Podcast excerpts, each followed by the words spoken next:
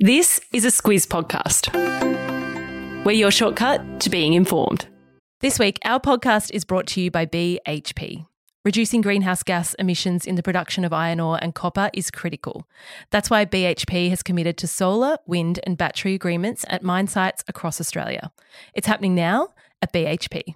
Visit bhp.com/critical to find out more.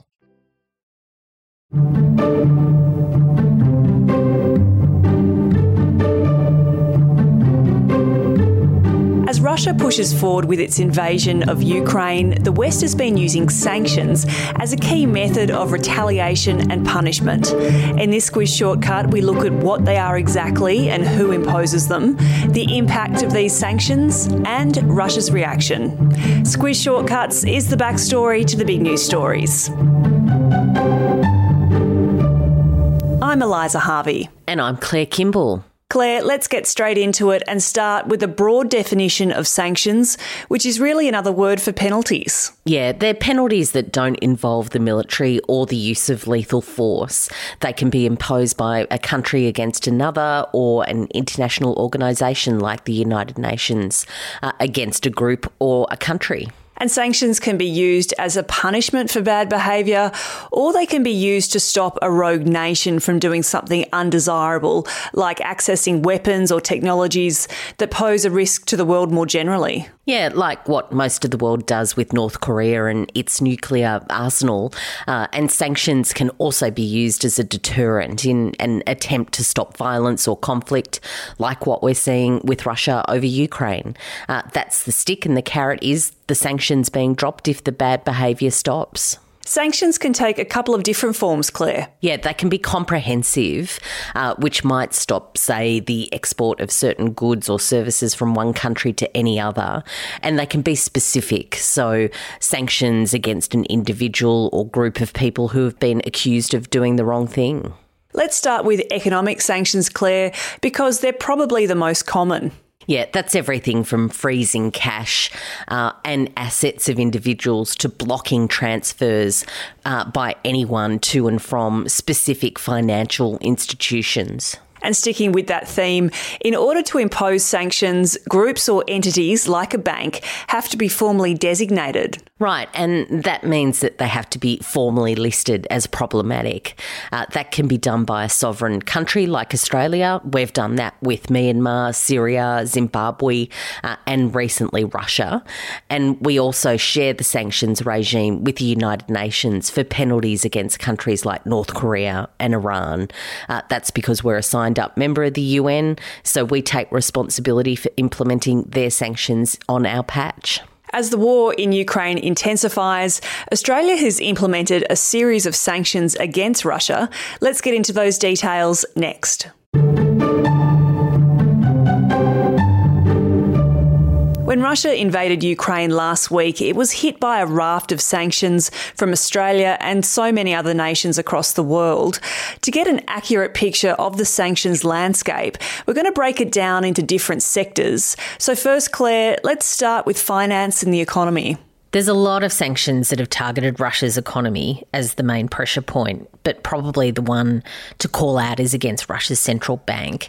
It's a powerful one because it limits Russia's ability to access $600 billion of its own money that's held in the United States and in other nations. Just to explain that a bit, central banks, including Australia's Reserve Bank, have money in markets outside their own country. It helps them spread their risk. So these sanctions freeze those assets. Russia just can't access them. And if they can't get access to that money, Russia can't stop the ruble from plunging in value, which is already happening. And if that currency goes into freefall, it could trigger huge inflation. It can dramatically increase the cost of living for ordinary Russians. And then, Claire, in one of the biggest hits from the West, it's cut off several Russian banks from the international SWIFT financial network. Let me explain SWIFT for a second. It's the system that moves billions of dollars around more than 11,000 banks and other global financial institutions. It's a really vital element of global commerce and of banking. This sanction was considered by the West in response to Russia's last invasion of Crimea in 2014, but they didn't do it then. Since then, Russia has tried to develop its own financial transfer system, but it's had limited success. Claire, the sanctions are also targeting specific people, and one notable Russian is, of course, President Vladimir Putin. Yeah, so there are sanctions that are going after his personal assets, and that's tricky because Russian analysts say that he's hidden them very well. Sanctions also target Foreign Minister Sergei Lavrov and other senior government figures. If they have a bank account or property or other assets in Europe and America, they'll be frozen. And that's also the case for the 251 members of Russia's parliament, the head of intelligence, the military. You get the picture. Yes, and the West is also sanctioning Russia's elite. They're the oligarchs who run the big companies in the country.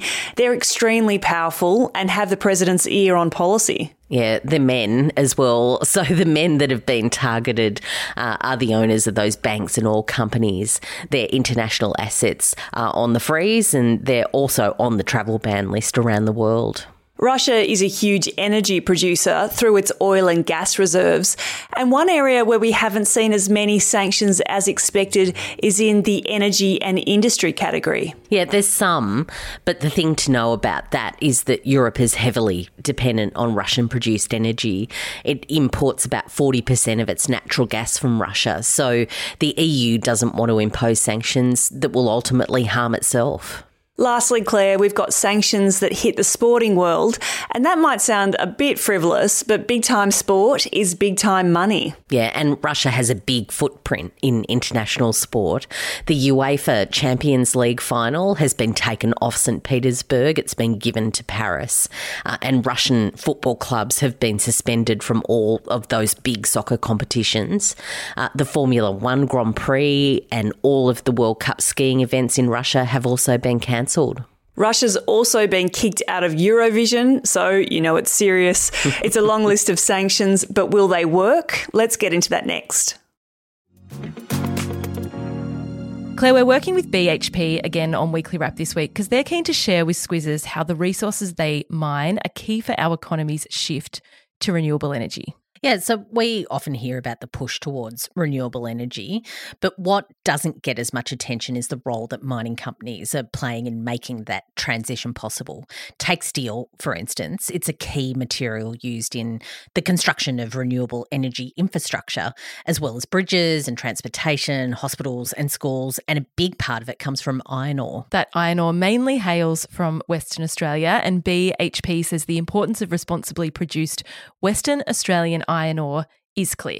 Yeah, and by that, they mean reducing the greenhouse gas emissions associated with iron ore production. That's why BHP has committed to a solar and battery agreement to help power their port facilities at Port Hedland. It's happening now at BHP, and if you want to learn more, visit bhp.com/critical. You'll find that link in your episode notes.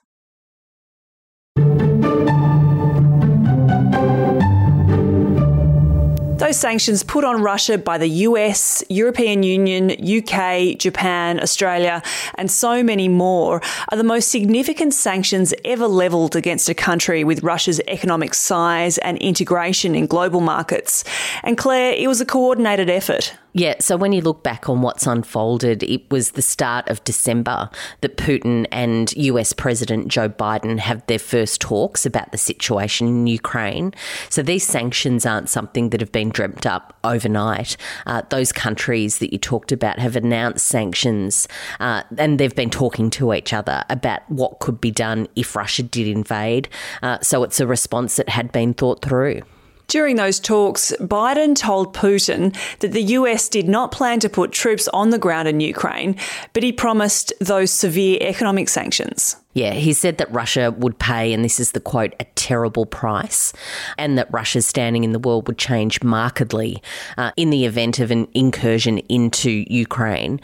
That, of course, is what's happened. And it's both of those things that have seen Putin respond in an unprecedented way. Yeah, he's responded by putting Russian nuclear forces on high alert.